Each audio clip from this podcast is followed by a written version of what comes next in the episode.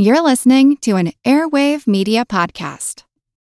Hi, I'm Neil, And I'm Ken. and we are from the Triviality Podcast, a pub trivia style game show where a lack of seriousness meets a little bit of knowledge. Join us each week for an hour long game of general knowledge trivia featuring special guests from around the world, plus tons of extra themed episodes. If you want to improve your trivia game, Or you just want to scream at us in your car when we get easy questions wrong, then we're the show for you. Find Triviality on all your favorite podcast apps. but you know that because you're already listening to a podcast. This is the Useless Information Podcast. I am Steve Silverman. Useless information.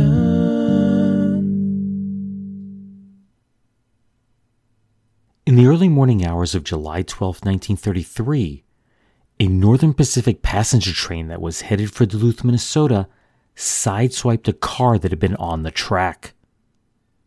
This occurred approximately 4 miles or 6.4 kilometers north of St. Paul. The train was brought to an immediate halt and the train crew ran over to offer assistance. The sedan itself suffered minimal damage, and that's because the train pushed the car into a ditch. Only its front fender and headlight were smashed in. The driver, on the other hand, was in far worse condition. He was later identified as 45 year old Dr. Edward John, or E.J. Engberg. He was the secretary of the State Board of Medical Examiners, and he was unconscious and bleeding from his mouth. Two shots had been fired through the window and the side of the sedan, and a rusty 32 caliber revolver with its handle taped was found lying on the floor of the car between his feet. In the back seat, police found a pair of surgeon's rubber gloves, an ether mask, and a bloody towel. In the pocket of the doctor's coat, police found extra bullets and a black mask. The car that Dr. Engberg was found in was owned by 34 year old Dr. Walter Henry, or W.H. Hedberg, a local chiropractor. Police found the chiropractor lying unconscious in a ditch about a quarter of a mile or 0.4 kilometers away, and he had a bullet wound in his ear. Perhaps the most interesting part of the story is that the two men had never ever met each other before. Yet somehow their lives would cross paths in such an unusual way that this story would be told on the front pages of newspapers all across the country. Now, the names Engberg and Hedberg are very, very similar, so what I'm going to try and do is refer to Engberg as the doctor and Hedberg as the chiropractor simply to make it a little bit clearer. So, after regaining consciousness, Engberg, that's the doctor, he told police he had received a call at his home the previous Friday night to come to the aid of a patient. Now, this was not unusual at a time when doctors still made house calls, but the doctor later came home and told his wife that he had been unable to locate the patient. He did receive a call the next day explaining that another doctor had treated the patient and that if his services were needed in the future, Dr. Engberg would certainly be contacted. The doctor received another call at 8:30 p.m. on Tuesday, July 11th. That's the evening right before he was knocked unconscious by the train. So he drove in his automobile to the specified location where, open quote, the man leaped into my car. He stuck a gun against my side and warned me that I would not be harmed if I did as he directed. We drove a while and then met a car with other men.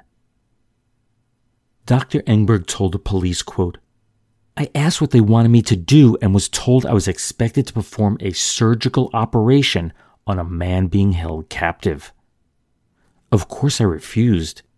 I did not even see the man they wanted to be the victim of that mutilation. After his refusal, what was believed to have been an ether soaked towel was wrapped around Dr. Engberg's head and he lost consciousness. That was the last he remembered.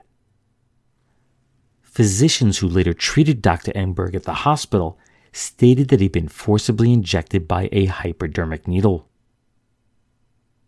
Of course, the intended target of the surgical mutilation was chiropractor Dr. Hedberg. he told a similar story being lured from his home by a telephone call seeking medical help. After arriving at the specified location, he was seized by three men. One wrapped a towel around his head as two others pressed their guns against him. And just as with Dr. Engberg, the chiropractor, that's Dr. Hedberg, he was injected with anesthesia and fell unconscious. As the effects of the anesthesia began to wear off, the chiropractor reached up, turned off the car's ignition, and he tossed the keys outside of the automobile. Of course, this didn't go over too well with his captors, and he ended up in a fight with one of them. As the tussle continued, the chiropractor, that's Hedberg, reached for the door latch, and the two of them fell out onto the road where he was briefly knocked unconscious. As he came to, he again struggled with his captors, at which point they fired two shots, and of course, one of them struck him in the earlobe. Believing that Hedberg's wound had been fatal, they left his body lying in the ditch and they drove off.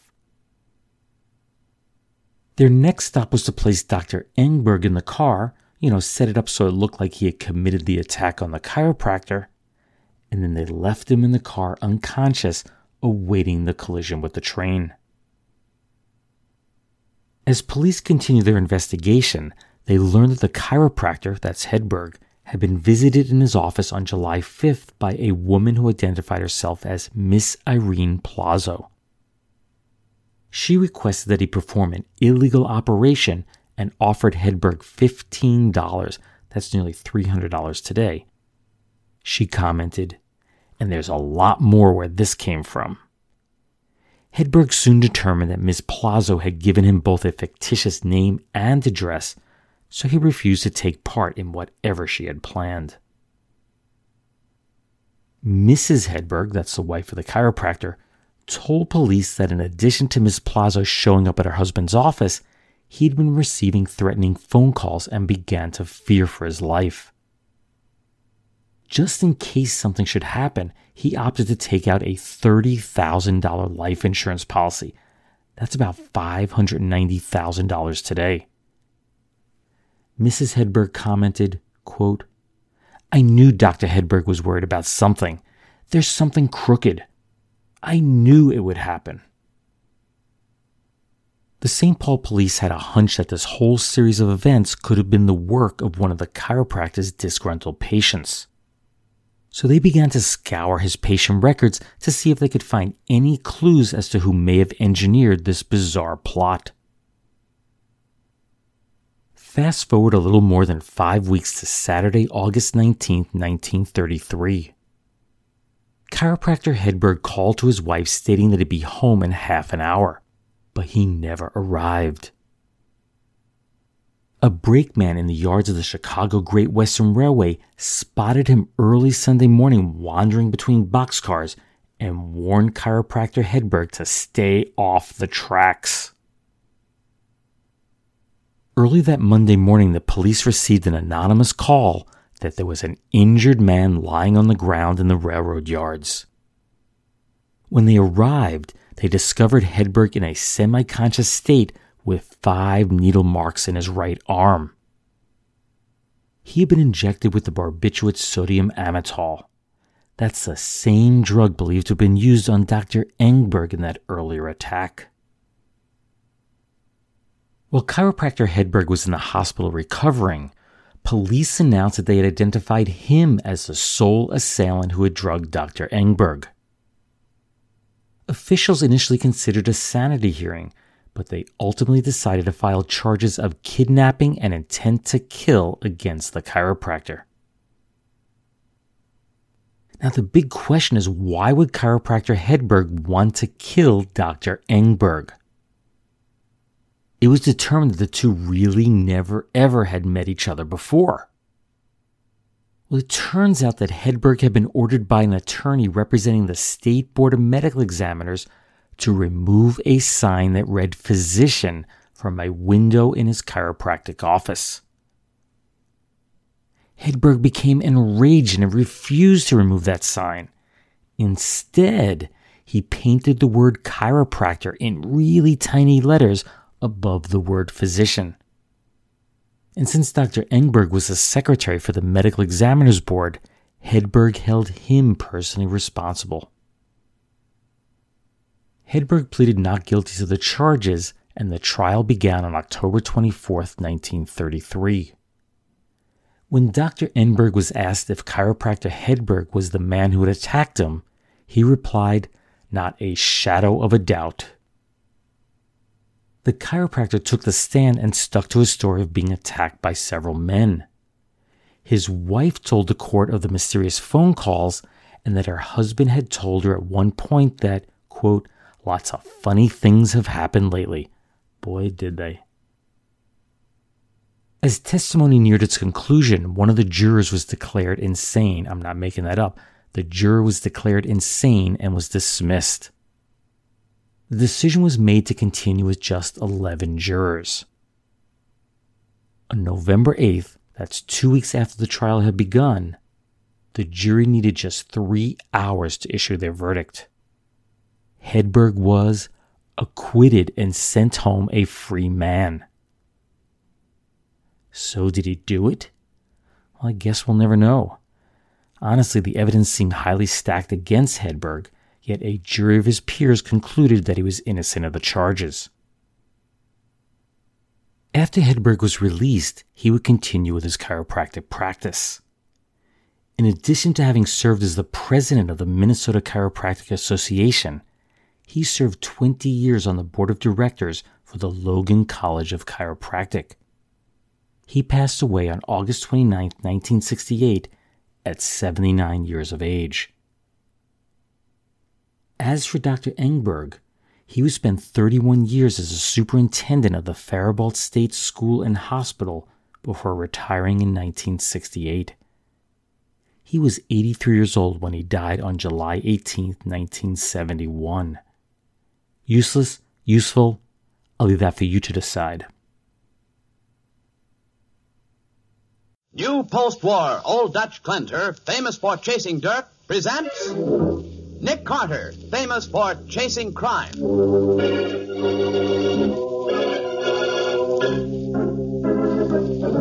Every week at this time, two great names are joined as new post-war Old Dutch cleanser brings you one of the most resourceful and daring characters in all detective fiction, Nick Carter, Master Detective.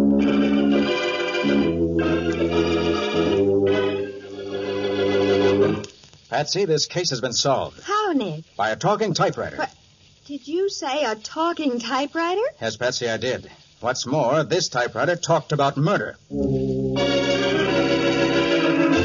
Ladies, when you're pressed for time these busy days before New Year's, simply do this. Use new post-war Old Dutch cleanser made with activated seismotite in all your cleaning. Notice how amazingly fast new post-war Old Dutch cuts grease. Wonder at its new miracle-like speed as activated seismotite cleans away dirt and stains in hard or soft water. Thrill to a new, almost effortless ease in cleaning with new post-war Old Dutch. Thanks to activated seismotite, it cleans, polishes with a smooth, gliding action that means less work, less rubbing. So tomorrow morning, get two packages of new post-war Old Dutch cleanser made with activated seismotite. See for yourself if it doesn't clean faster and easier than any cleanser you've ever used. That commercial for Old Dutch Cleanser is from the December 28, 1947 broadcast of the Nick Carter Master Detective Radio Show. This particular episode was titled The Case of the Missing Street. Detective Nick Carter was first introduced to readers in 1886 by publishers Street and Smith. In addition to publishing the new Nick Carter Weekly, hundreds of pulp paperbacks were published based on the character. Nick Carter was finally brought to radio in 1943, and this particular show ran on the Mutual Radio Network until 1955. As for Old Dutch Cleanser, it was first introduced to the market in 1905 by Cudahy Packing, a meat packing company. Now, as a meat processing company, they had a lot of surplus fat that they wished to turn into soap. So by mixing the soap with pumicite, that's the powdered form of the volcanic rock pumice, they created their famous cleansing powder. Now, just to make it sound really fancy, they gave the pumicite the fictitious name of activated seismotite, but really it was just pumice. The product was called Old Dutch because residents of Holland were renowned for their obsession with cleanliness. Every single package of Old Dutch featured an artist's image of a Dutch lady brandishing a stick. Now, my first impressions as a kid was she was chasing after her children and threatening to beat them. I think for that reason, the words chases dirt almost always accompanies the image. In other words, the woman is using her stick to drive away the dust and the dirt. You know, but honestly, it still looks like she's about to beat her kids.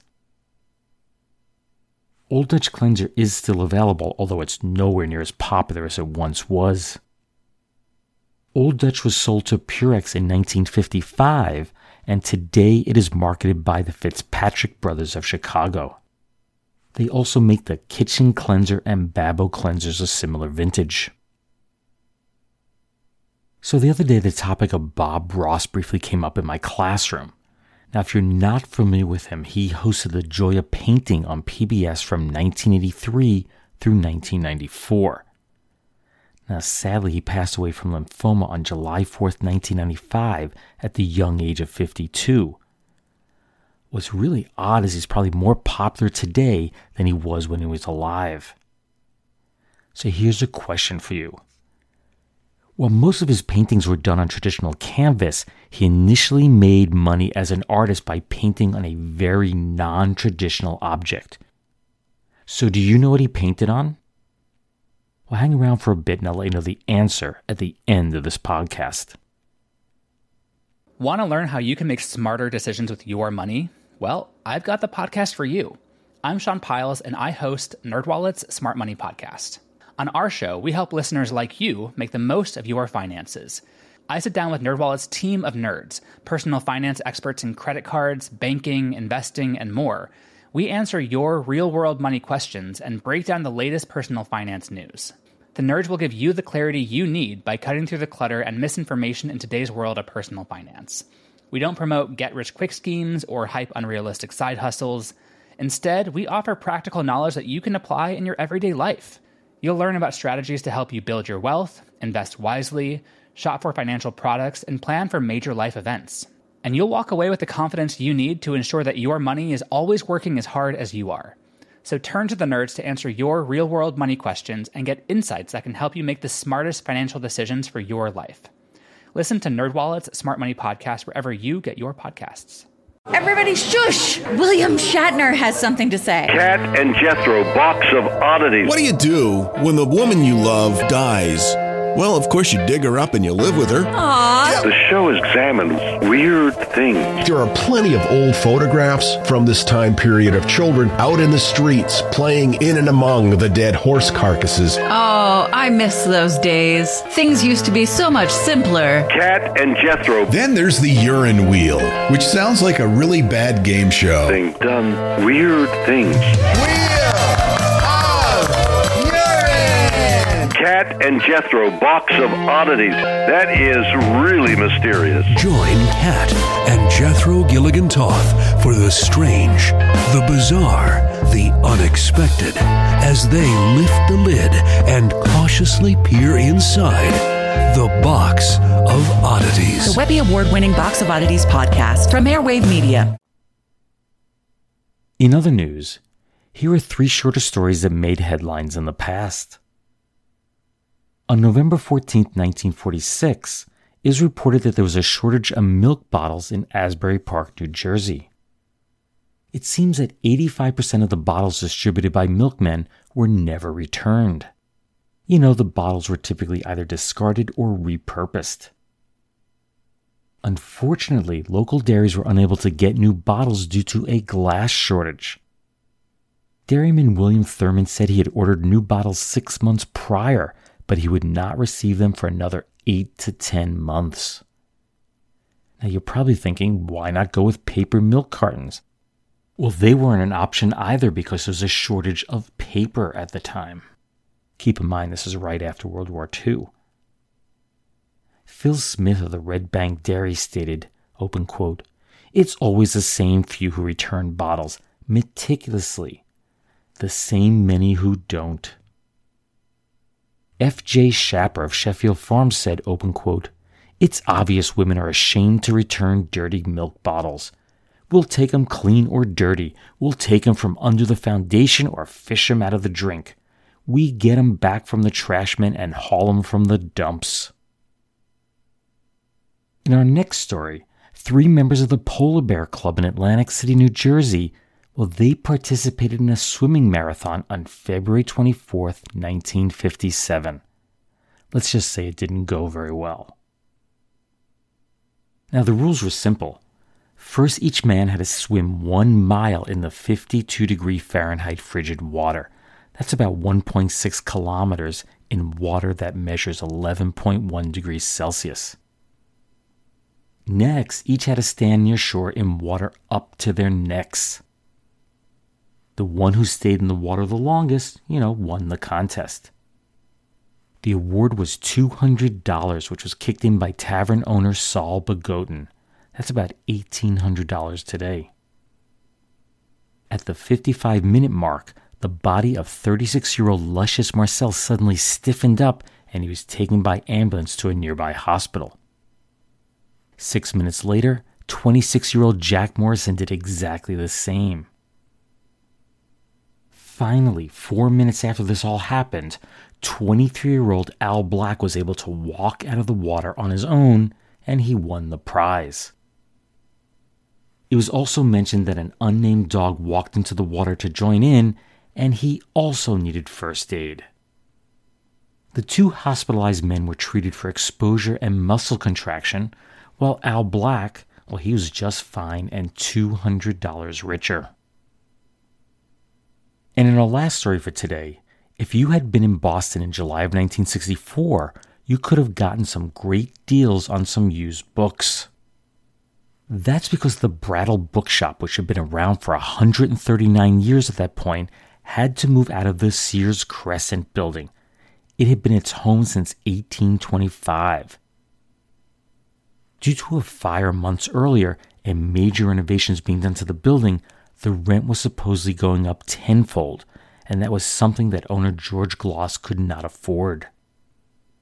So instead of closing the business, he opted to move to a new store with lower rent. But to do so, he had to unload an incredibly large number of books quickly. So initially, he lowered the price of the books to 50 cents, then 25 cents, and finally a dime but that wasn't enough.